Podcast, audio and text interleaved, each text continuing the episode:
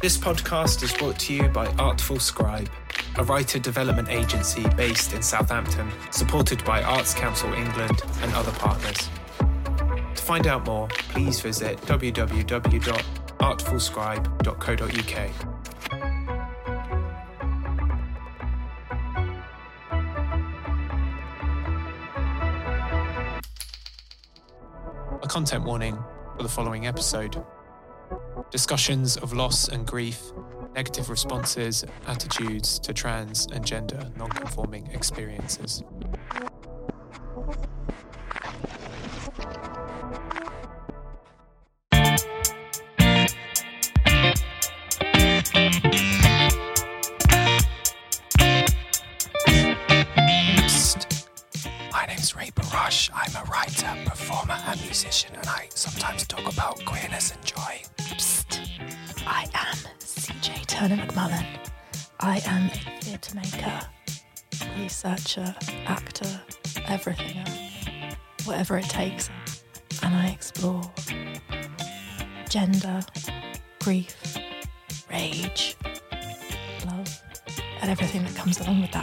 CJ is a non binary writer, actor, and director who specialises in queer feminist new writing and adaptations.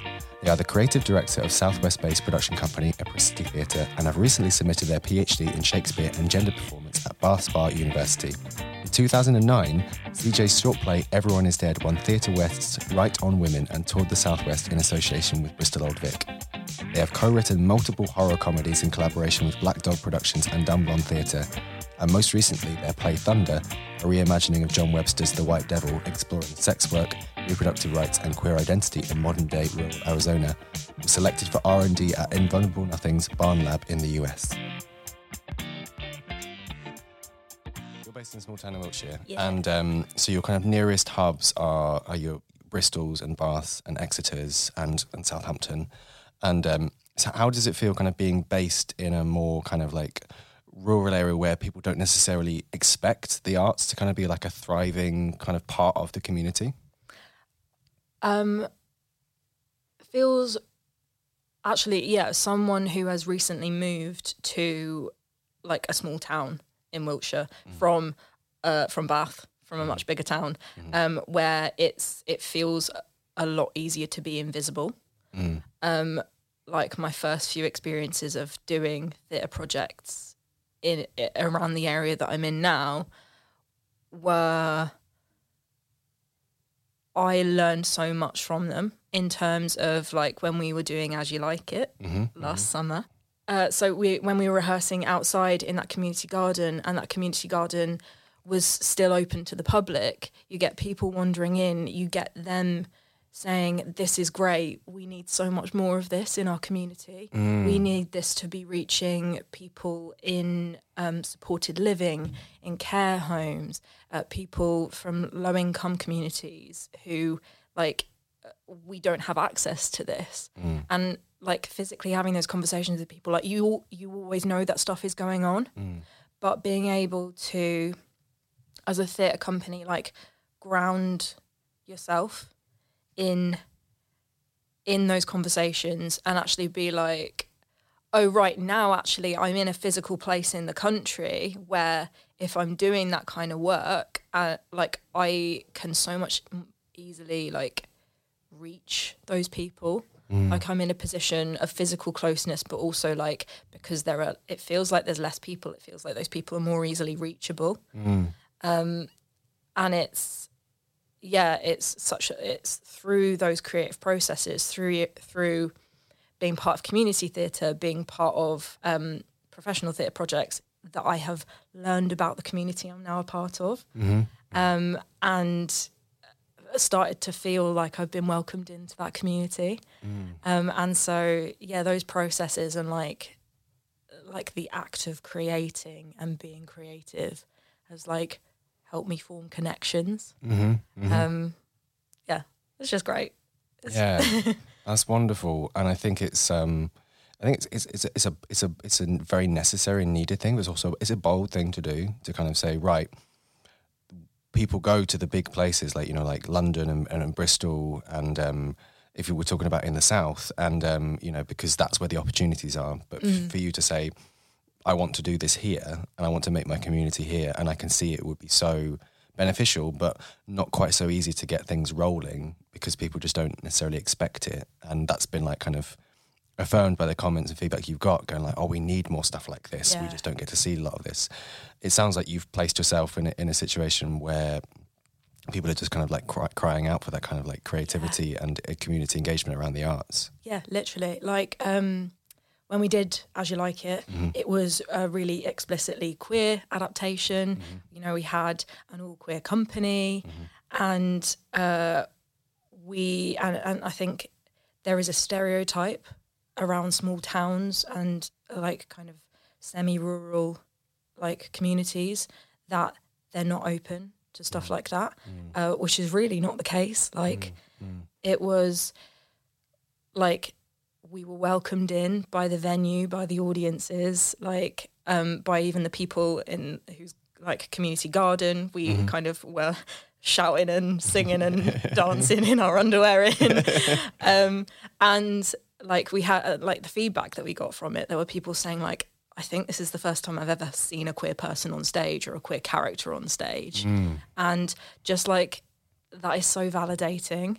Like Absolutely. it's so yeah, like it, it it disrupts stereotypes and it like proves to you that you're wanted Mm, in places like that. Yeah.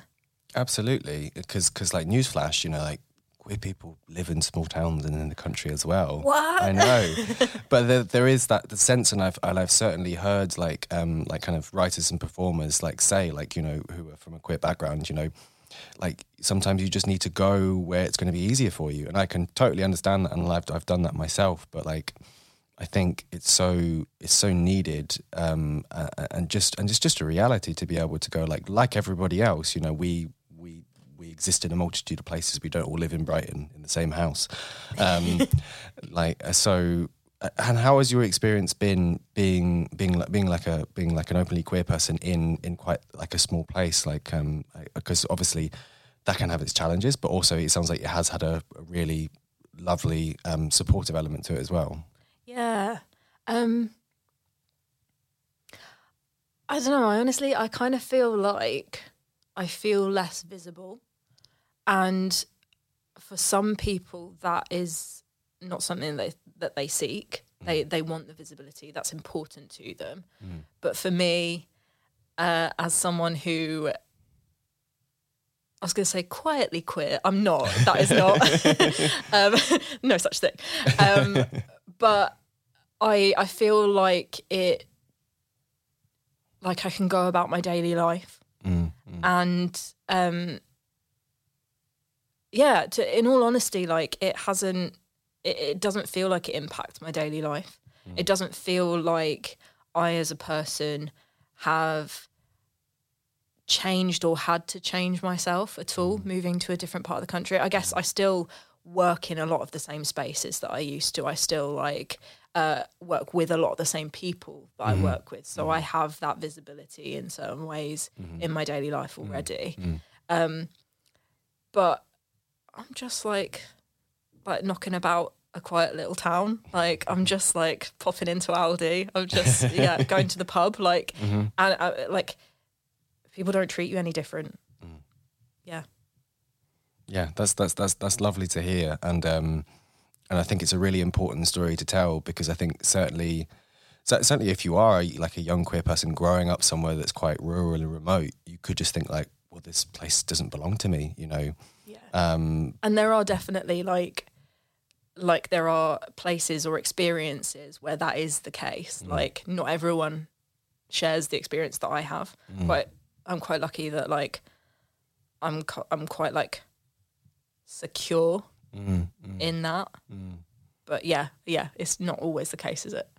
Yeah, exactly. And um, I think also as, as as well talking about the the idea of being quietly queer, which I think in some ways is a bit of an oxymoron. It's like it's like, can you do that? It's like, but of course you can because like like like any any person, um, there's nuances and different sides to everybody. And I think kind of what this one of the things this podcast series is seeking to speak to and, and like give a platform to is a, a, I suppose a quiet form of queerness. If like you know get because certainly we're going to be putting these episodes out over Pride Month, which is a wonderfully loud expression of queerness, and I'm all for that. um, but there's also the different sides to it as well, and I think it's um, you know maybe something that is not quite as understood because I think. I think the sort of cultural understanding of the word queer now, which obviously still has its cultural baggage, and that's really understandable. Um, but I think people understand queer now as, as a very like like uh, declarative, loud thing. Yeah. Whereas yeah. it's, it's it's a nuanced thing, and I'm Yeah. I'm interested what the words queer means to you and kind of what things it brings to mind. Yeah. Um. Well, like, because obviously you're still queer even if you're like in the closet. Like you're queer even if you haven't come into yourself yet in that way, and like you're you're queer if you uh aren't in a relationship or if you are if you're like with a same sex partner if you're um a other sex partner sorry um you're queer if you're not expressing yourself in ways that we would define as like queer in air quotes Yeah, yeah, yeah, yeah. um, but I think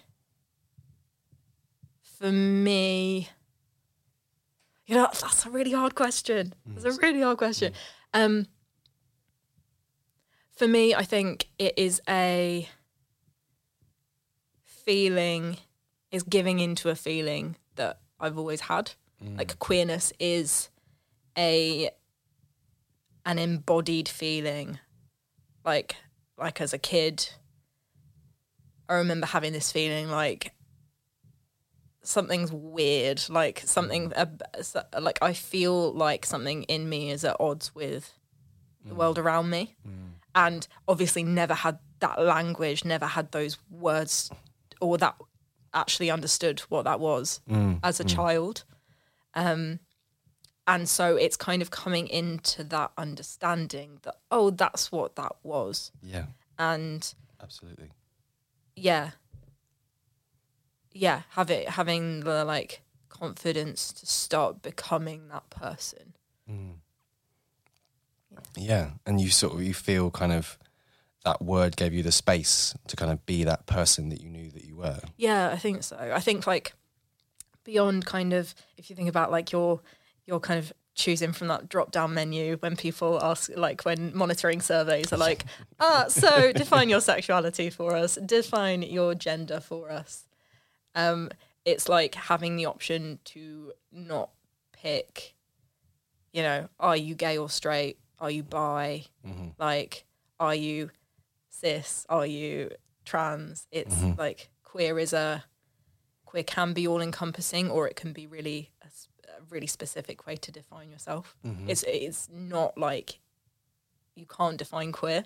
And i mm. think that's what makes it so great. Like that's what makes it so yeah. Mm. So, such so empowering. Mm, yeah, absolutely. I think I love the fact that the LGBTQIA plus community is referred to as like an umbrella term and an umbrella community. yeah It's kind of what it is, really. It's just kind of it feels like a sort of a safe space to kind of like shelter under and kind of like explore yourself and see that there kind of other people like you. You don't have to be exactly like them. You're just kind of all hanging out in the same space. Yeah, yeah, it celebrates difference, doesn't it? Hmm. Like, and I think, I think we were saying it earlier. There are people who aren't comfortable with the term queer. Mm-hmm. There are people who like it is still it has negative feelings attached to it. Um, uh, like it's been used against people for a long time, and I think there can still be a really visceral, visceral reaction to that. Um, but I think that sense of like it's slowly being reclaimed. Like for more and more people, it has positive meaning.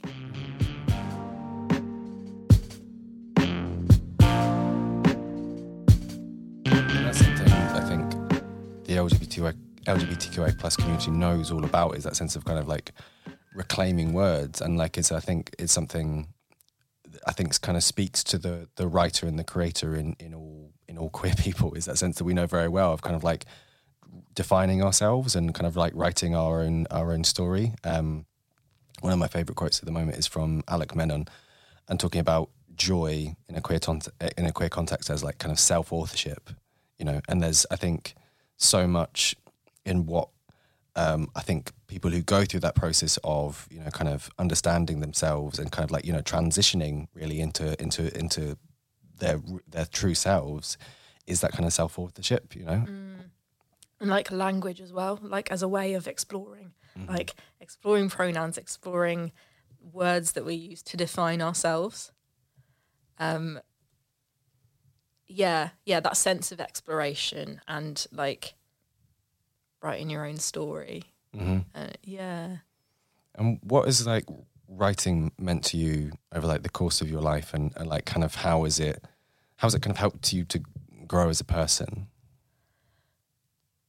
Oh, um, I think it's it's always been my way of understanding the world and recently it's become a way of understanding myself. Mm-hmm.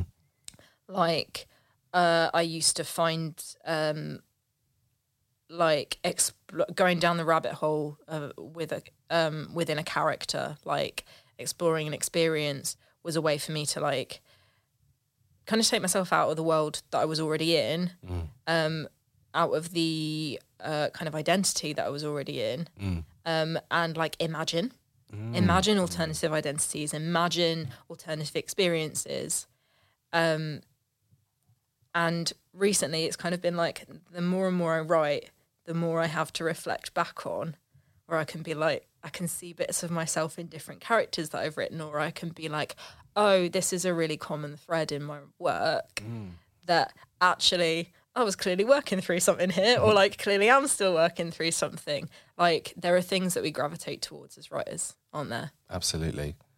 And yeah, certainly for me, I, I found like sometimes my writer self knows before I do what's going on, you know? And I think that's why writing it for anybody, you know, whether you prefer, pursue it professionally or, you know, as something you enjoy doing, it's just like having a conversation with yourself, you know? Yeah. You know? And and that's not to kind of try and re- reduce it down and say like oh you know it's just it's basically all you because of course you know um, we all come from our own experience but we can create these big great um, imaginative worlds. Um, but you know we're sort of it's a, such a wonderful space to kind of you know work things out. And especially as a as a as a queer person like you know I think in my writing I've I've written stuff and I'm like hmm, why is this character sort of working out things to do with trans and gender identity. I wonder why. I wonder why that is. Oh yeah, because I'm writing it. That's why. Oh yeah, I should probably think about this. Where does this. come from? exactly, exactly, exactly. And um, I think it's just such a wonderful tool that we that we that we can all access and kind of does belong to everybody. Um, and that's why I really love uh, the work that so many great organisations do, particularly Artful Scribe, is to try and give writing back to the people. You know, which feels like a big kind of like preachy statement, but that's really what we need to do is because it, it does belong to everybody. Yeah.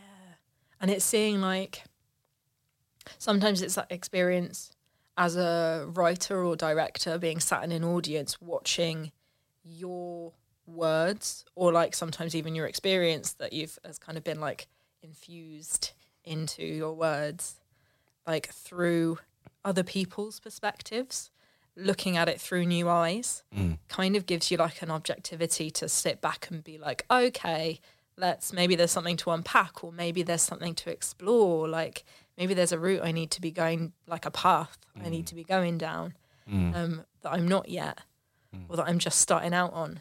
Is yeah, sometimes it's that process of reflection that it allows you to go through that you wouldn't otherwise have done. Mm-hmm. Absolutely. Do you feel there's any any particular themes and subjects that kind of resonate throughout your work and that you repeatedly come back to? Um, yeah, there's a lot of them actually. um, one of them is like uh, one of them that's really prevalent at the moment in my writing. I think is grief, mm.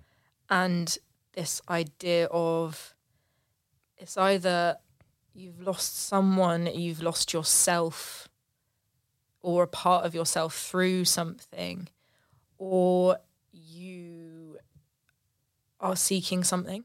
Mm. Like, or like in some cases, it's like grieving for something that never was.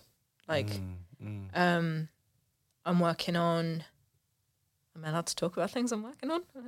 I mean, I mean, it's, it's you know your schedule, babe. Like if you if you can or can't talk about it, I, I that's all on you. I'm afraid. um, like so basically at the moment I'm I'm writing a story that's about coming out okay. um, or there are there's there's characters that come out in it and it's some of it is that like that like frustration of mm-hmm. like why why was I never this person before? Why was I never given this option before? Mm. And that is that is a form of grieving. Absolutely. Yeah. But also like with the recognition of that, like that can that sets you on a whole new path, doesn't it? It Totally. do. Yeah, that's so that's such a wonderful, fascinating thing to be to be delving into. And I have seen seen this in, in the work of yours that I've read. There's this this wonderful duality by the sense of grief and loss, but then also the sense of possibility and and and and that that is part of a cycle. You know, that, that kind of a promise of newness and and uh, rejuvenation. You know. Yeah, yeah. Like they're even among like my mum is always like, Why do you always write about really depressing stuff? And I'm like, sometimes like those moments of joy kind of in the darkness, like in the really tough mm, stuff, mm. like they burn brighter for it. Absolutely. yeah. And they yeah, they have more weight. Yeah. I mean, do you think you can have joy without suffering? That's a very philosophical question. um, yeah, I think you, I think you can, but I think if if you can, you're very lucky too. Mm. I think it's really rare. Um, I think you're very unlikely if you if you do have joy without suffering. I think you're unlikely to recognize it as joy. I think, yeah, Yeah, there's um there's this line sort of reading around the topic of of um of, of joy um as a sort of more general topic as well as queer joy. Came across this book, which is a conversation between the Archbishop Desmond Tutu and uh, the Dalai Lama. And um, th- there's one uh, phrase that really stuck out with me. I think it's uh, uh, Archbishop Tutu's talking, which, just as an aside, I think it would make a wonderful drag name. Maybe someone wants to take that up. anyway, um, sort of talking about the the correlation between queerness and joy. Um, and uh, they're both such joyful people who've been through so much hardship. And um, um, uh, the Archbishop was saying, you know, the path to joy, very much like the path um, to to kind of sadness, is is is lined with suffering. You know, and I think that could come across as a very like sort of resigned, de- depressing thing to say. I think it's just kind of an admission that joy is possible, whatever you're experiencing, and also quite essential if you're experiencing a difficulty, particularly if you're going through uh, things like loss and grief, as you've been talking about. You know, and and kind of you know seeing something something within that. yeah, and it's like it's like hope as well, isn't it? Mm. It's like, like especially at times like now when so many of us are like, like cost of living crisis, mental health crisis, mm-hmm. Mm-hmm. environmental crisis, all mm-hmm. the crises. Like it's it's that like there's got to be a way out of it. Like that that thought that keeps the spark alive and that keeps you moving towards something that's more positive that keeps you like fighting. Otherwise like yeah if you lose that hope like if you lose that end point that you're searching for or that joy you're searching for it's like what's the point? Yeah, I, I one of the pieces that um, you sent over before this um, podcast for me to read through. Um, one in particular, I was really moved by and just really loved for so many reasons, which is uh, your short piece "Beyond the Shore." Uh, Is this a short piece or part of a wider kind of piece? Um, oh, I don't know yet. I it's one I wrote that during lockdown. Um, I wrote that like surrounded by death, and that need, yeah, that need to like find hope. That I think that piece was very much a searching for the light in the darkness kind of piece. Yeah, But yeah, so at the moment it's a standalone like extended monologue. Mm. But yeah, I don't know what it'll become. Yeah, I'm just going to set it up for our listeners. Um, if you don't mind me reading some of your words, words back to you. So this is kind of like the intro, which I think in itself is when you're writing scripts, it's a real art to writing the kind of the stuff that isn't the actual dialogue or monologue. You know, I think it is a real art of writing writing scripts. So death rows a battered dinghy down a ri- river, sweating a little with the effort. The boat is crammed with people, none of them helping. Maybe paddle boats shaped like swans pass by as they go. Maybe they are alone against the dark backdrop of a looming landscape.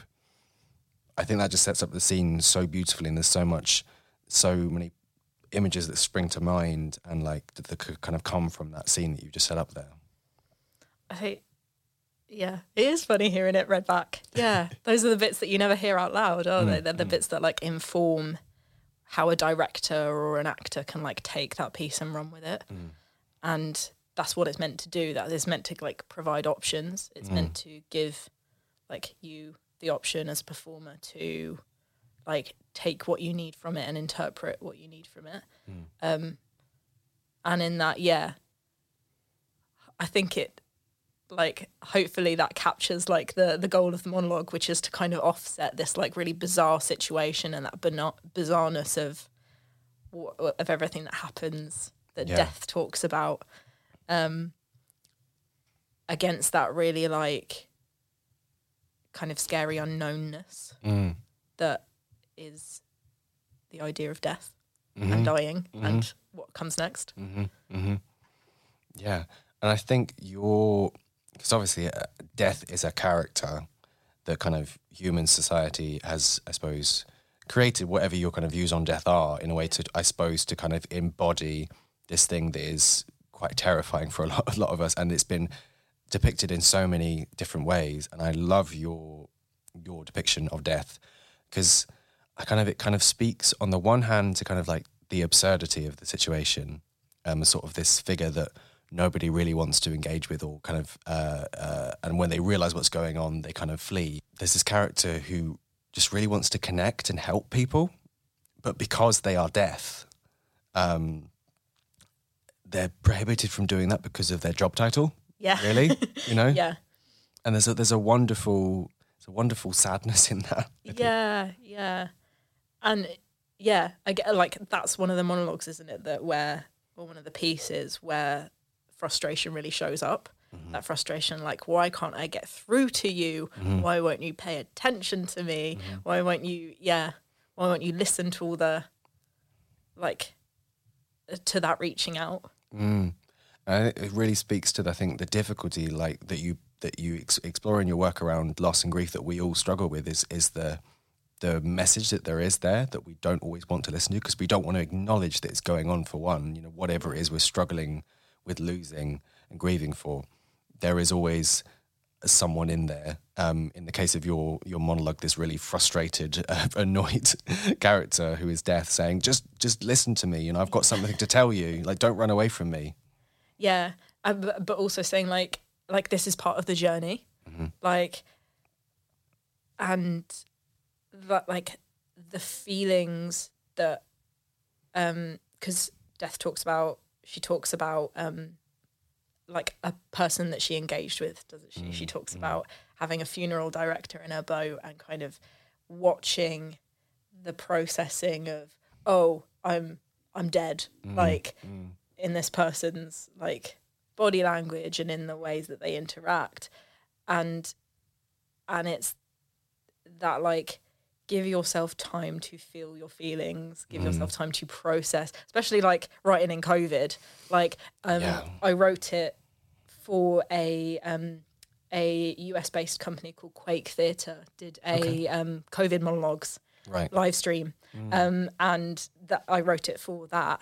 Um, and have since continued developing it. But the, like writing very much for a for a event and in a context that was challenging in a sense that it kind of it like forces you to sit with a lot of things that are very very alien and uncomfortable and like just like heartbreaking and and impossible to deal with. And um yeah encouraging i don't know encouraging yourself through writing or encourage like even subconsciously to like sit with those feelings and mm. and be like feel them and mm. yeah can you deal with them i don't know like mm. even try mm-hmm, mm-hmm. Absolutely. And um, I love your kind of. I just. I don't know whether I'm just kind of reading too much into this, but I feel. I feel death to me feels like a very kind of um, a queer character or a character who's kind of working something out. You know, because I get this sense from their desire to kind of. They don't just want to do the job they've been prescribed, which is to kind of dolefully take people to the afterlife. They want to connect. They want to be with people. They want to help people. And um, there's this sense of you know kind of being not being able to become the person they want to become. You know, does death want to dress all in black, or do they want to you know kind of dress like Dolly Parton? You know, like. I, I kind of I kind of see that, and there's it, I think it really in a way speaks to that the kind of the queer experience of kind of like having one foot forward and another foot back. There's this line from um, this collection I've been reading um, called "I Feel Love: Notes on Queer Joy," um, which is it's also the it's also the title of the piece. Um, this writer Ada Yancey, and she's writing about sort of discovering her identity as a as a as a queer person uh, and different parts of her sexuality. And she's studying, uh, doing a degree in gender studies, and they do one of those exercises where you take a step back or remain where you are, depending on where certain privileges place you. And um, she finds herself doing this position where she's one foot rooted and one foot forward when she's asked, "Are you straight?" and she's just like poleaxed and like, I don't know what to do. And she describes this, and this is the title of the the piece as the ridiculous flamingo dilemma, which I love. yes that's such a strong image Abs- absolutely, because flamingos in themselves are very very camp and very very queer, and um, I think it's something that we all know in our in our quest to discover ourselves. Um, you know, have you had a f- ridiculous flamingo dilemma moment that you can recall? Per- personally oh um probably i mean almost definitely can you I mean, I think I think I've had many. I think I've had I think I've had many. life is a long line of ridiculous flamingo moments Absolutely, absolutely. Um, but I think also speaks to the kind of I think embracing the ridiculousness and certainly as uh, uh, as like you know gender non-conforming queer people something we have to really reckon with and try and see the the joy in it. You know, the sense of and not kind of feel like we have to be these finished, polished um, versions of ourselves all the time. You know that we are constantly evolving and, and transitioning, as as everybody is, whether they're whether they're queer or not. You know, um, as human beings, we do all the time. Um, I think we just kind of um, uh, as queer people are more ready to label it because society expects us to call it that for one, but also you know kind of we we know that we are a kind of a work in progress and working towards our what feels our authentic selves. So we're going to have plenty of ridiculous flamingo moments. Yeah. Yeah. And with every like new space you walk into, right, you're in kind of one of those moments like that's sussing out with one foot still out the door, like, is it safe to be what version of myself is it safe to be mm. in this space, in this mm. context with these people? Mm. Yeah. I think I'm still um starting like gradually starting to perform again mm-hmm. since since coming out and and since like starting to present in a different way is is kind of one of those moments kind of those like there's part of me that still feels secure in the parts that I want that I used to play and that I'm used to playing. Um I kind of I, I get typecast a lot as like the dragon lady like the the the dragon queen. Um this like really stern stoic um like regal person and actually learning that the person I've like emerged as is kind of is a lot messier than that and is a lot freer than that. And but being like there's still a safety in those roles that I used to play and that is familiar to me. I know I can embody that. Yeah, um, whereas my casting has the potential to become something really different now. I have the potential to embody so many different roles with this newfound confidence and kind of tiptoeing into oh, maybe I am brave enough to submit myself for that new ca- that casting. Maybe mm. I am brave enough to kind of like start to embody queerness a bit more in the characters that I play, mm. or allow myself to be yeah to to step into those roles more mm. is is kind of a process of flamingos standing in a row. That's so exciting to hear, and I think it is something that the the creative industry is waking up to more. I mean, I think it's much more common these days to have kind of you know casting calls that that aren't just for males and females; they're for non-binary and transgender people as well. And obviously, there's still a lot of work to do there. But I think that that as a sort of a, a kind of a, a, a general thing now is, is quite a is quite a positive step forward. And um, I see it more and more in, in, in kind of um, big shows as well, kind of casting that feels like it's been done in quite a, a blind way, both in terms of gender but also race. Um, uh, I really loved the Netflix uh, version of The Sandman by, by from Neil Gaiman's comics. oh, I haven't watched that yet. I really recommend it. It sort of made me think of it because of your take on death. I think there's a there's a sort of a sort of a similar riff. I think that um, that Neil Gaiman does in the in the sort of graphic novel series The Sandman, and then in the adaptation where death is played by a, by a woman, and she's this very kind of like sort of understated character who's just kind of there to kind of help people and be there with people. And I think Neil Gaiman as a writer is someone who's like I think a really good inspiration for young writers because he takes on really big stuff like you know like kind of gods and mythical creatures, but makes it very relatable and very funny. Um, and I think kind of just gives you permission as someone who wants to create to be like I can do anything I want. You know, there's there's there's, there's kind of nothing is off limits. You know, if I kind of come from it from an authentic place. Yeah. And like fantasy worlds and like really like high fiction worlds, dystopias, like are a really good place to do that, aren't they? Mm, mm. As writers. Mm-hmm. Like as I know you know from this kind of stuff you write. Yeah, I think it's um it's I think it's just the sense of as as a writer kind of like giving yourself uh, permission, you know, and um and I do sometimes whether whether we need to give ourselves permission to be joyful, also particularly as as queer people, because I've certainly seen. It was wonderful hearing you talk about kind of the journey you've been on. As you've embraced more and more who you are, you feel more able to kind of do stuff that stretches you and kind of speaks uh, I don't know, to in a different way to perhaps how people used to see you as this kind of like you know quite uh, austere, like kind of remote figure. You're like, but I'm actually much more nuanced than that. Yeah. And because you've in, kind of done the work to kind of embrace yourself more, people are seeing that more, and there's more possibilities. Um, I think I've certainly seen in my work that I do less of the kind of like ragey kind of queer stuff, which is I'm all for and needs and certainly needs a place. But um, the more I learn to appreciate myself and then also appreciate the people around me, the more I come from right from a place of joy and like kind of Yeah. play and um, appreciation. Yeah, I, I think every writer goes through that, right? Mm. Or a lot of writers do. Mm. I definitely did. Like there was a time like for years and years, everything I've written has been really ragey and really like like those moments of joy are a lot fewer and far between. Mm. And a lot of it was like that need that like wanting that to be visible, right? That wanting like like to say to people like do you see do you see a lot of the other stuff that other people feel? Do you see a lot of the stuff that other people go through? Like um and and so much anger in that. Um and that anger is still there. Like that rage is still there in a lot of the stuff that i write. But yeah i think i think it's like it's like you say it's like listening to yourself and the need for that joy but also listening to the world around you and like actually sometimes recognizing that joy is re- is like what people need right now.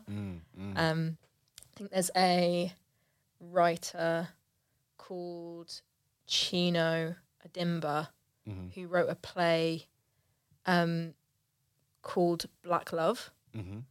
Um, and I didn't get to see the show. It sounded like an amazing show, but um, I read an article about it where she was talking about um, the play was about two siblings, um, and she was saying like particularly from the perspective of a black writer, like why why are we always shown the negative experiences? Why are we always shown to come from negativity? Why can there not be positivity in our backgrounds and in our relationships, like especially in those kind of non-romantic relationships? Mm. Um, like, why do we never see that on stage? And so, sh- like that kind of call to action, almost mm. like write more of these stories, write more connection, write more joy, mm. like in the queer community, giving ourselves permission, like you say, to mm-hmm. like mm-hmm. represent s- maybe not even like where we've come from, but where we want to go. Like imagine a future. Mm-hmm. Absolutely, yeah. I think that's so well put. Um, and I think, I think they they're kind of doing the same thing as, as far as I'm concerned. You know, like whether you're speaking, speaking truth to power and, and kind of amplifying things that are really important, um, or whether you're kind of you know talking about the joy you find in your day just being yourself, and it doesn't even have to be explicitly referencing the fact that you're a, a queer person. I think you know just just by just by kind of documenting your experience and making it um, accentuating the joy and positivity of that that is that is a radical thing really you know w whether you mean it to be or not you know Yeah, yeah, absolutely.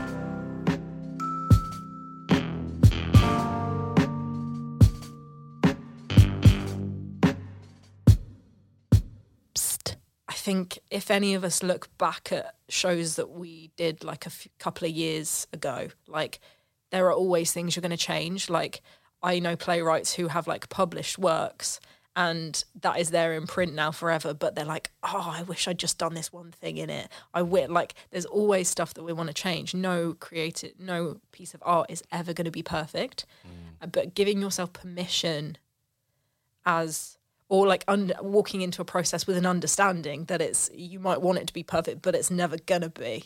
Like Absolutely. it's never gonna be exactly the thing that you envisioned. It's really freeing. Mm, absolutely, I love that. It makes me think of something um, you sort of talking about, certainly with like kind of like playwrights and having done productions of, of work when you were just starting out, and of course, as we all hope to do, and we all naturally do, you progress and you kind of look back and you're like, oh, what was I, what was I thinking? I was in a really interesting um, sort of moment as an audience member uh, the other week.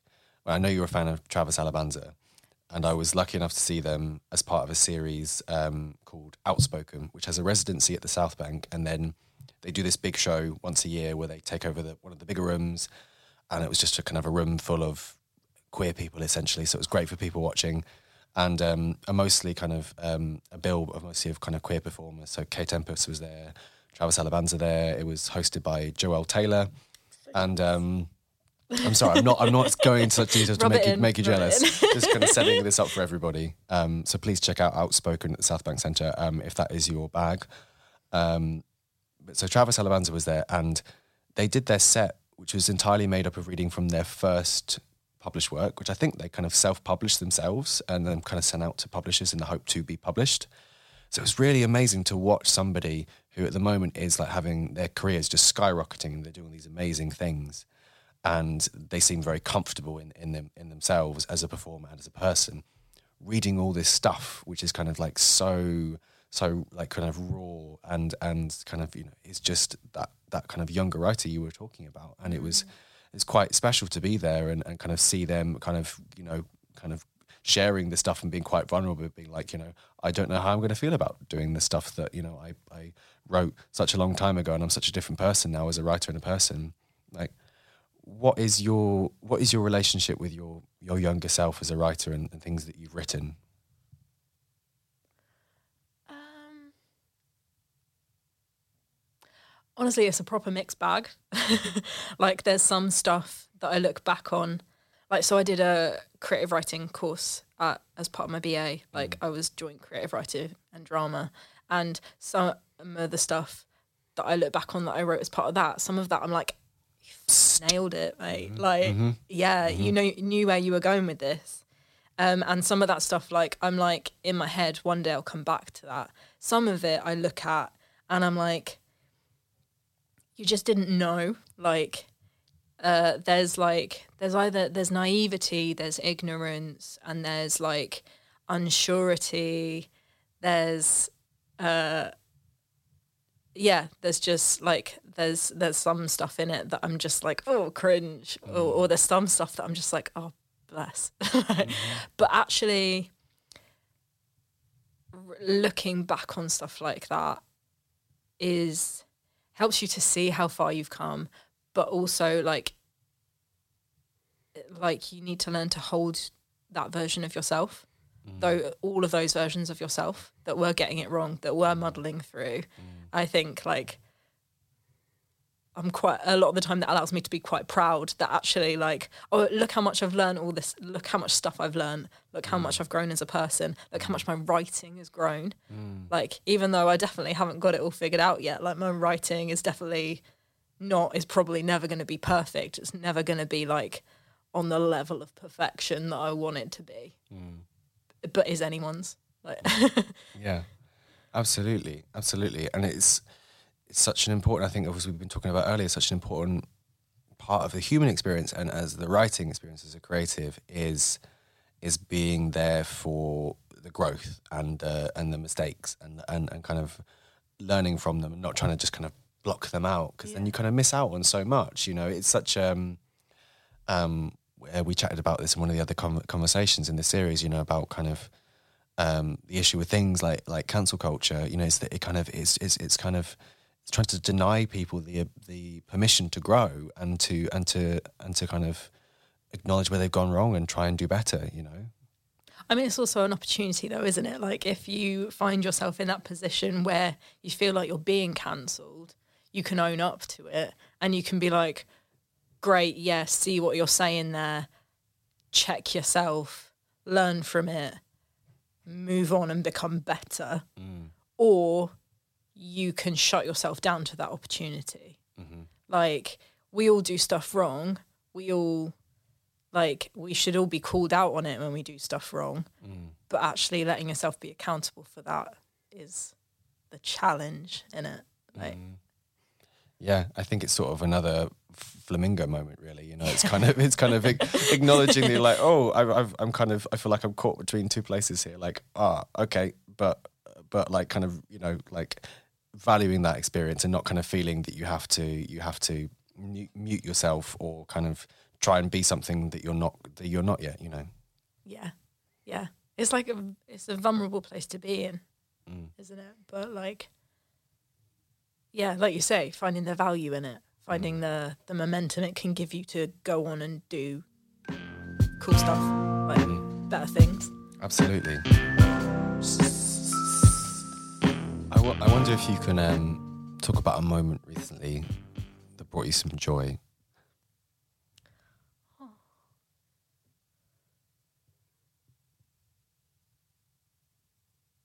that's a specific moment. There's a lot. There are a lot. I think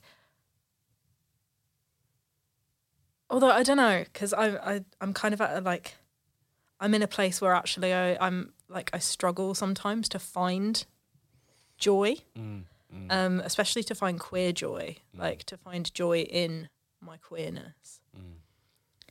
But i think there are those moments like actually just when i walk down the street in in my little town where you don't expect there to be other queer people and then i'll catch the eye of someone who like i'm like okay yeah your haircut to me says that you're gender non-conforming. Or like you'll you'll catch the eye of someone else and you'll both just be like yeah i see you. Yeah. um, and it is those little moments that like disrupt that everyday like sense of like non-belonging mm-hmm. or mm-hmm. like whatever it is for you that kind of yeah mm. yeah i couldn't t- i can't give you a specific one because there's just so many little ones right That's lovely. That's lovely to hear. That's lovely to hear. Rather than being like, there's just been this one tiny moment I remember from 10 years ago. Um, that's lovely. So, uh, so you, it sort of feels like to you just the sense of being seen, kind of like, and, and kind of seeing seeing other people kind of going yeah, through the same I think thing. that's it. It's that like it is it is the seeing other people. Like it's that like m- microscopic connection that you get, or it's like your mate like checking in with you about something, your mate being like, "Oh, I noticed this." Like, Mm. Mm. how's that? What's that about? Mhm. Like, and yeah, I think the connection that you get through that, even if it's not like to do with your queerness, even if it's like just like it just solidifies your relationship in a little way. Mm. That's it's those relationships that get you through, isn't it? Absolutely. I think it's something that's been said quite a lot, kind of digging into the subject, because I think joy is quite a, a slippery concept, really, when you kind of get down into it. It's a lot of things, and it, and it means so many different things to so many people. I've chatted to people about it, and we've had completely opposite definitions of what it means. Um, and of course, there's no right one. Uh, I think uh, the word community has come up a lot, you know, in sort of thinking about joy and, and what it means and how you experience it. I think it's in like it's how that community allows you to have hope and and allows you to imagine the way that you can the future that you're gearing towards. Mm. Like yeah it's like okay with with this kind of support network or with like these relationships around me i feel like i can see a way forward. I mm. feel like can see like the path through the trees or like the mm. glimpse of light at the mm. end of the tunnel or whatever. And like with each little each little like step towards that it gets more and more like it feels more and more achievable. Mm. Absolutely, yeah, that's beautiful, and I think that really speaks to what you must know, know all too well, kind of the the experience of being a playwright specifically, because it's you know sort of different to writing for uh, you know kind of writing uh, you know sort of fiction that you would hope to kind of have in a, in a book or a collection, or, or or writing poetry which you might get up and read yourself. It's like you kind of have the sense of like community or an expectation of community, kind of like sort of pre-written into what you're doing. You know, I'm working on this, and then I hope to bring it to a sort of a collection of people who I can work on it together, who will then take it to another collection of people who will hopefully get something from it. Yeah, and I think like it's not like it's hard. The difficult part is writing in a vacuum, right, or working in a vacuum, and like feeling like you're um not having anyone to bounce off but yourself. And a lot of the time, I don't know about you, but I don't feel like I give myself enough to work with. I feel like I'm sat there like, why can't you just write this scene. Why can't you just put these words onto a page? Why is it so different, difficult? Um, but that is the challenging bit. And then actually, but the goal is right to get it into a rehearsal room or get it to a point where you can go and like work with it to make it stronger in collaboration with other people. Or like and then it gets stronger still when you put it in front of an audience and you can feel those feelings being shared and feel those experiences being shared. Yeah, um yeah. Because you did that recently with I think your current work in progress. Um, I know you took it to this wonderful fringe festival, FemFest in Brighton, back in March. Like, how how was that trying it out in front of a in front of a, a captive fringe audience? they had no choice. They had bought those tickets. They were, um, it was it was brilliant. Like it was. Um, so it, the piece was uh, from a musical of mine that I'm working on called "Who Gives a S About Aunt Kathy." Um, working title. A lot of people are telling me I can't swear in the title, but uh, other people do it. So I'm sticking to my guns for now. Um, and yeah, I it's a meant to be a three hander. It's meant to have musical accompaniment and all of this. It's meant to be a full length mu- piece of musical theatre. Um, but all that we went with, it was me and an actor called Alice Tripp, who is very wonderful. Everyone should hire her and work with her and love her. Um, we took it to FemFest. It was this tiny little stage. Um, they there was a lot of stand up acts there. There was a lot of um, like one person pieces, um, and then we're there trying to. Stay, like Alice is there singing a full on musical number, but in a cappella because we don't have any music to accompany it yet. And just that, like that is a really vulnerable place to put yourself in. Mm. Like first time having that piece of writing heard by anyone who wasn't just my really close mates. Like first song I've ever written that I'm putting in front of an audience. Amazing. and it was like in a rough enough place that we got really good like feedback that is going to like is going to proper drive. Um like like my work on it now.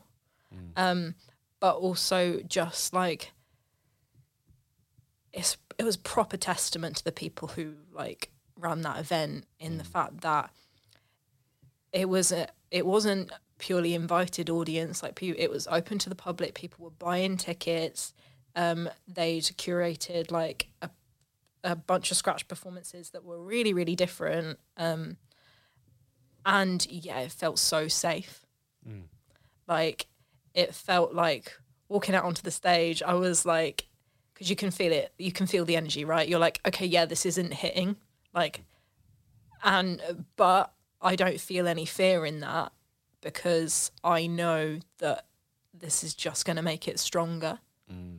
Mm. Um and it already has. Like it's mm. already like cemented some decisions that are like taking it to a new level or that are like sending it in a new direction. And yeah i think the only way you're ever actually going to fail is if you're t- in those contexts is if you're too afraid to give it a go which is a uh, a thing that i need to remind myself of most days but yeah, even just walking out the house. Um but yeah yeah it was it was beautiful. It was great. I know you had an experience of performing with them as well so you must have felt like the similar like the atmosphere. Yeah, it was just a, such a wonderfully supportive uh, space, and I think, you know, sort of thinking about those things you kind of wish you knew when you were starting out and trying to, you know, be a writer and a creative. Just thinking like, oh, there's a space you can take things to try things out in front of people, and like there will be an audience for it, and you know there, are, you know, there are other creatives who help you to sort of, you know, give you that space. And I think, oh, I wish I'd known that, you know, when I was starting out, you know, because I think sometimes when you want to write and you're inspired to do it, and then you kind of get to that point where you think, well, what do I do with it now? You know, there's sometimes that can feel like such an overwhelming space, and there's you know there's such a clear idea of what success looks like as a creative, and of course there's so many different individual um, examples of what it means and can mean, and I think you know that's just something I, I wish I wish I could have like kind of for my younger self to have experienced to be able to go and you know try try out an idea in front of like on a scratch night or a work in progress night, you know, just so that you can have the value of that kind of collaborative experience of working with an audience to to be like, okay, this didn't quite land. Let me go and examine why that was, or like this worked really well, and I, I want to bring more of this out. You know, Yeah, yeah, and it's yeah, I don't know, like yeah, you captured it all there. Like it's just it's it does just combat that over, overwhelmingness, doesn't it? And it like gives you like a baby steps opportunity to get it on its feet. Mm. Gives you like the impetus to get it on its feet.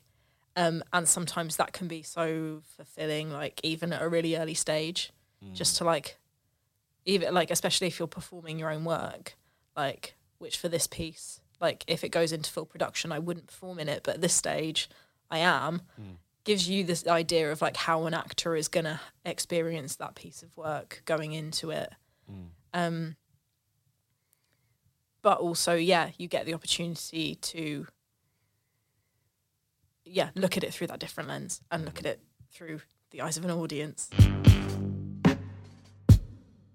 Psst. something that I'm interested in exploring in the work that I do is the kind of coexistence of things coming together that aren't necessarily spo- supposed to coexist, and you know that's certainly that has a lot of um, uh, crossovers and, and and sort of like relevance with uh, like queer stories and queer people, you know, kind of you know existing in a binary world and, and trying to kind of make sense of that and yourself within it. Um, you know, and I think with with queerness and with joy, you know, we're kind of we're told and perhaps led to believe sometimes that those two things are not necessarily meant to coexist. You know, uh, uh, you know, we're, we're we're told often to be less or to be to be kind of fearful, and that we don't have as many inherent rights as others. And there's you know, it's um, it sometimes feels that like those two things shouldn't go together, or that or that they can only go together in a, a certain way. Sort of, you know, talking earlier about the sense of you know, uh, loud queerness versus quiet queerness. Yeah. You know? uh, and um, one of my favourite performers and, and, and writers um, is uh, Bimini, uh, the, the the drag queen of drag fame. Um, uh, there are many. There are many. I'm finding more very like kind of because drag is not seen as this kind of like you know intellectual space. Um, but many of my favorite drag performers are you know very fiercely intelligent people. You know, there's Bimini, there's Cheddar Gorgeous who has a PhD in anthropology, and Bimini has a master's in in, in journalism. Um, so uh, you know, it's very eloquent when, when they're both very eloquent when they talk. And they were talking to uh, Clara Amfo, Amph- Clara Amfo on the This City podcast about the sense that by being queer, you've kind of already failed at society's, society's expectations of you, you know, which is sort of both a punishment and a liberation at the same time. It's like mm. you failed at this thing, but also because you failed, you kind of by default get to define your own idea of success, you know. And I wonder kind of what, what your thoughts are on that on that kind of that sense of that existence between like kind of queerness and joy and and you know kind of what what that kind of divide in what queer means, you know, both as a as a resistance and a celebration, you know, like kind of what what do those things kind of bring up for you? God, that's so many. I definitely don't have a like clear cut answer for that. There's so yeah, there's so much to think about. I think I find it really interesting the way yeah, the way that that the idea that we've already failed, we're never going to live up to all of the expectations. We're never going to fit anyone else's vision of what queerness means is also so easily applicable to like you're never going to fit if you're a cis man or a cis woman you're never going to fit anyone else's idea of what perfect femininity or perfect masculinity mm, are. Mm. and like i see it as well like um uh this idea of like chosen family. Mm, like we as queer people choose our families but actually straight people do that too. There are mm-hmm. straight people there are like cis people who don't have the support system in their like in their own families so they have found it elsewhere. Like they find it in their friendships they find it in workplaces in like completely like like circumstantial like connections. But that idea that no i don't know. Like i don't know where i'm going with this. Like but like it's a it's a human experience. And mm-hmm. it's just like you just want to shake everyone who disagrees with the fact that queerness is just a part uh, another part of humanity. Mm. Where you're like you feel these things too. You just don't have a language for them. You just don't like they're just not framed for you in the same way that they are for us. Mm. And yeah i feel like more and more people will see that. Like like yeah eventually eventually the binary world will come to see. All that bullshit. Um but yeah yeah it's frustrating isn't it? Yeah, it is, and I- I think, I think it brings out kind of a, I think compassion is in, me as well, and also it's give, uh, given me some, I think some some solace, like particularly reading people like Alok Menon who speaks and writes so so wonderfully and articulately about how these things do apply to everybody. It's just that if you're if you're queer and you're visibly queer, people kind of feel I don't know, almost like challenged by things that they didn't know they had to work through themselves. There's a wonderful phrase that um, the the writer and um, they're very big on um, TikTok. They write for um, Last Week Tonight with John Oliver, amongst other things. Uh, they're called Ryan Ken, and they do these wonderfully silly videos. But um, they were chatting on the on the Gender Reveal podcast. Um, which I really recommend you check out if you're into all things, all things uh, gender and exploring uh, what that means and learning more about queer writers and performers. Uh, they were talking about this idea that they feel like in society, walking around, that they're a bit of a confessional altar for people. Do you know what I mean? yeah That sense that people feel they can come up and talk to you as if you were like some kind of like high priest of queerness and like kind of confess your sins or your kind of your your insights to or kind of rage at you know the sense of like you know kind of sort of like attracted like um like a moth to a flame. And the sense of being like oh you know like like um like like my son is like transitioning or or like or like why do you dress like that? You know what are you doing it to get um you know do, you know what are you trying to achieve? Like I've had I've had all of the you know all of these comments you know like and some have been really lovely and some have been quite challenging um I think there is a sense because you're more visible i think as, as a queer person kind of working through the same things as you as you as you wonderfully put that we all experience. Um i think we just have to be more open about it because i think mm. i think it's something that we've had to work really hard i think to to sort of understand and kind of cut step into ourselves. But that's something that everybody does in their own way. It's just not it's just not seen. Like whether you're you know you're kind of transitioning to to to to learn how to be a father or a mother or you're you're transitioning to learn how to be I don't know kind of better at your job you know whatever it is. These are all things I think they're just they're just not quite appreciated or seen in the same way. Yeah and I think like yeah I definitely get like I get mates come up to me and they're like you know what? Like I I feel like this about my gender and it gives like me being open about my identity gives them permission mm-hmm. to be open about theirs. Mm-hmm. And I think like as like as scary as it is, like if you are capable of being visible, that is that's already radical in the sense that as you walk down the street, you're already disrupting that binary, mm. like that. You're already disrupt, disrupting the sense of everyday conformity that a lot of people have. Mm. And yeah, I think the more we all learn to embrace that, the, the better. So you are currently completing your PhD in Shakespearean studies. Um, so you're focusing on Shakespeare, also with a kind of emphasis on like, gender and queerness. Is that right? Yeah, yeah. Um, uh, where to start. um, so yeah, I've I've kind of submitted it, and I'm in the process of making some additions so that kind of it's all like finished and mm. over, and I can move on with my life. Um, but uh, basically, it is exploring, adapting, and directing techniques. Um, which I applied to a specific set of Shakespeare's plays, um, but those techniques are kind of geared towards disrupting this repeated cycle, um, what I call the hegemonic victory narrative. Um, There's this, a phrase, yeah. Yes, there's a academic phrase for you, um, which is basically like this repetitive cycle of the uh, the character who is more often than not on stage a white cis uh, noble man um, who repeatedly comes out on top across across this specific set of plays, mm. um, and it's like how do you disrupt that through casting, through uh, like how that character is embodied, through how the actor interprets that character, through how you chop and change the text around um, and kind of how you frame it within the bigger production. Mm, mm. Um, and yeah, basically my the written part of it, it was so it was practice based. It was I put on the shows, mm. and then and that was like half of the PhD, and then the second half was me reflecting on that and being like, so these are the things I got wrong.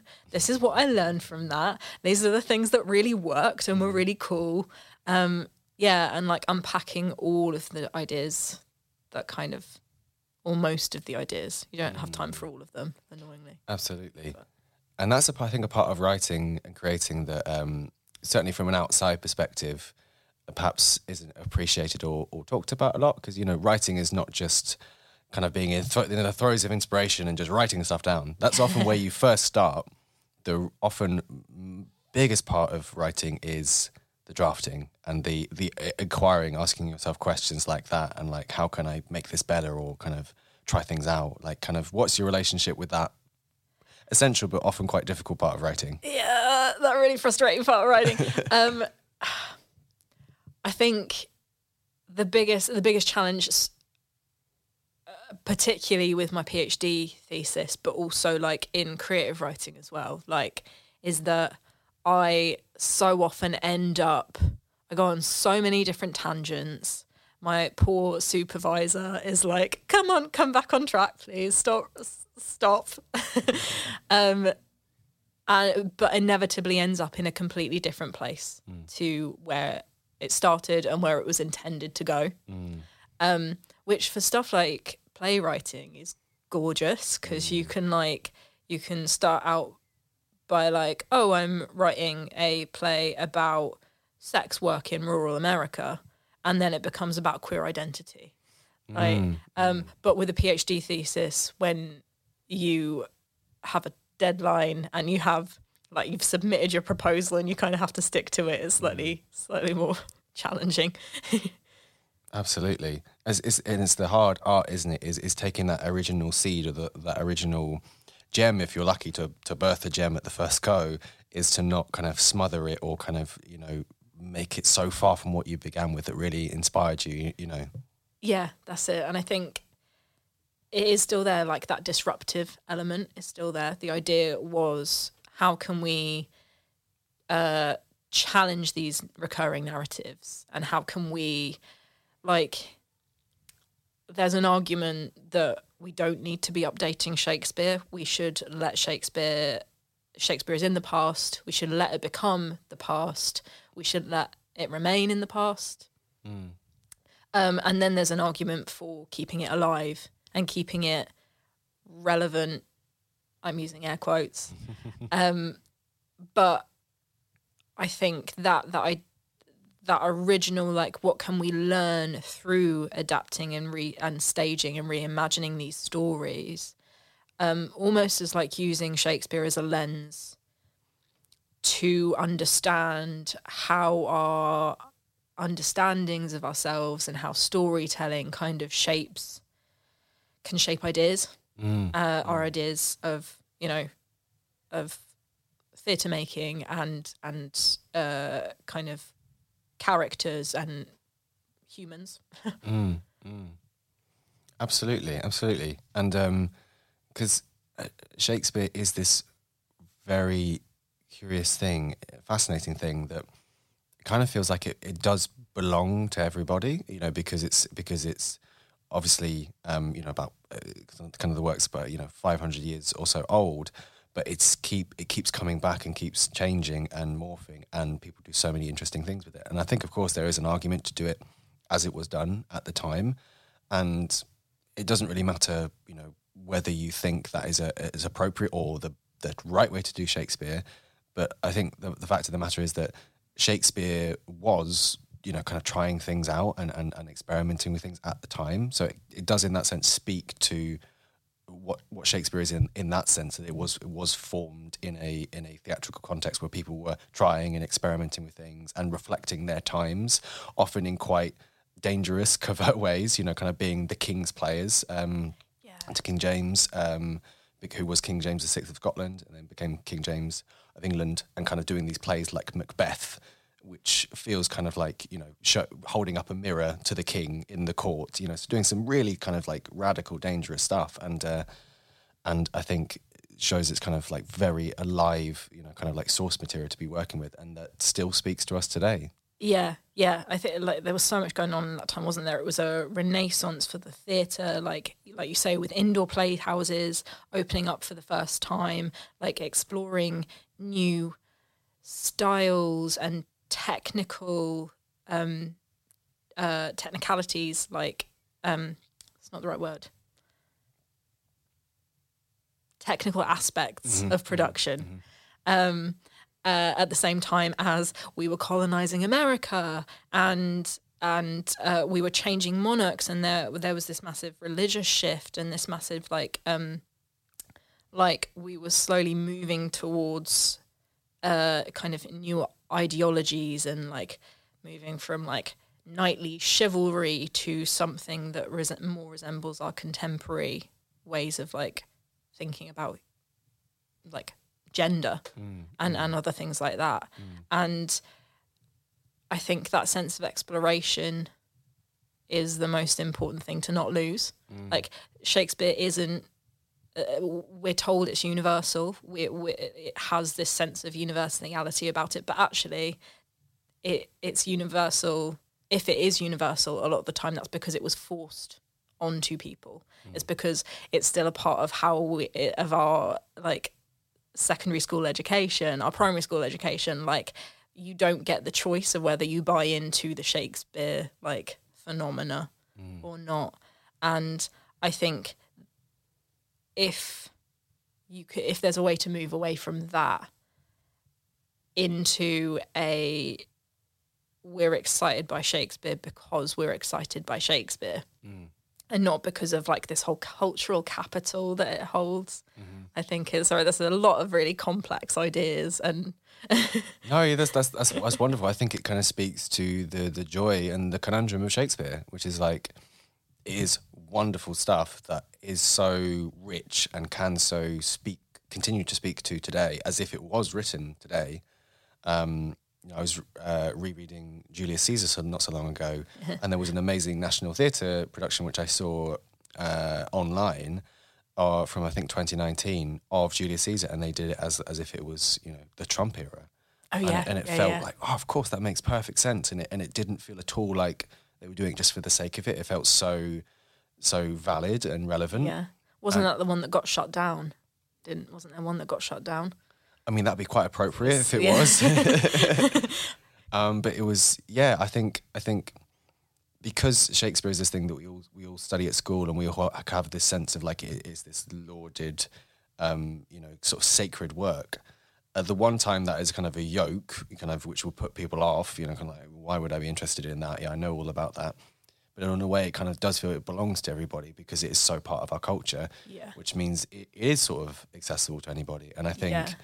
um, what is lovely about I think the culture around it now, and certainly stuff that you've been doing with your theatre company, Apricity, is trying to make it accessible and also speak to people in ways that people might not expect. You know, because you're looking at it from like a, a in, in looking into the aspects of gender and also the, the queer elements in Shakespeare. I mean, was there anything that kind of surprised you when you find when you first started researching deeply into Shakespeare and kind of looking at it through that lens? Um, I think. I think it was. I think it was the fact that the more you try and do with it, the more like if you're gonna change something like um for example i put on a production which com- called between the armies which combined henry the fourth part one and henry the fourth part two. Um, and in those plays um, prince hal kind of goes through this pro- like england is in civil war. Prince hal kind of goes through this process of uh, like becoming a man and like growing into the kingship that he um, later embodies when he's Henry V, um, and making Prince Hal a young gay man, um, a young closeted gay man in that show, um, uh, which initially feels like a really easy thing to do. It feels like it fits quite neatly into that storyline of like he feels alien to the court. He feels alien in like he he kind of straddles these two worlds. He doesn't quite fit into either of them. But actually uh, making a simple change a a change like that that feels simple, it opens up so many cans of worms that don't fit neatly onto Shakespeare that don't fit neatly in the way that we think about them now. Um, like they're complicated stories to tell. Um, and but actually sometimes that disjointedness is where the most interesting stuff happens. Like that like, oh, the version of closetedness that I'm watching isn't quite doesn't quite historically fit into this time. It doesn't quite match up with what I consider closetedness to be in mm-hmm. the modern world. So what is it? And actually like that's where a lot of the really interesting like thinking like and yeah, you leave shows like that sometimes I think. Well, I leave shows like that with like so many more thoughts in my head than I went in with. Because you're kind of like challenging um, perceptions ar- around, I suppose, for one, what Shakespeare can be, um, but then also kind of how the issues that are being brought up are are explored and what they're kind of allowed to be. Yeah, yeah, and I think uh, like because uh, um because it was an experiment, those shows were never going to be perfect. They were never intended to be perfect, and that is so freeing as a theatre maker.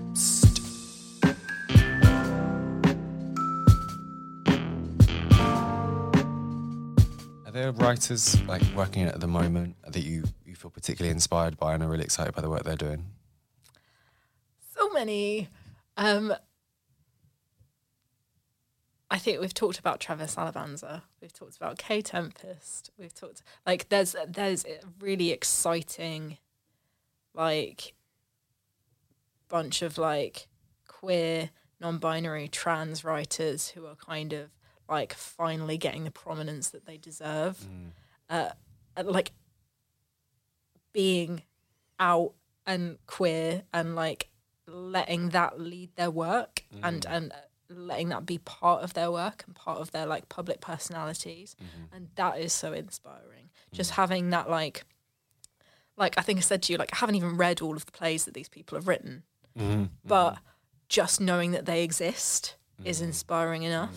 Mm. Um and then I have to give a shout out to Flo, Florence Espo Nicholas as well because like I've had the I've had the opportunity to like uh, work with her or like I've come across her work in a couple of different ways now, and there is like a real sense of resistance in what she does. Like there's people use the word like authenticity a lot, um, and I think it can mean so many different things. But like if you watch a show that Flo has written, she often like performs her own work as well, um, or she like writes it for, like in the case of the Odyssey, she was writing it about that community for that community to be mm. performed by that community, mm. and so the voices of all the people in those spaces and that room and that town were so present, mm. and like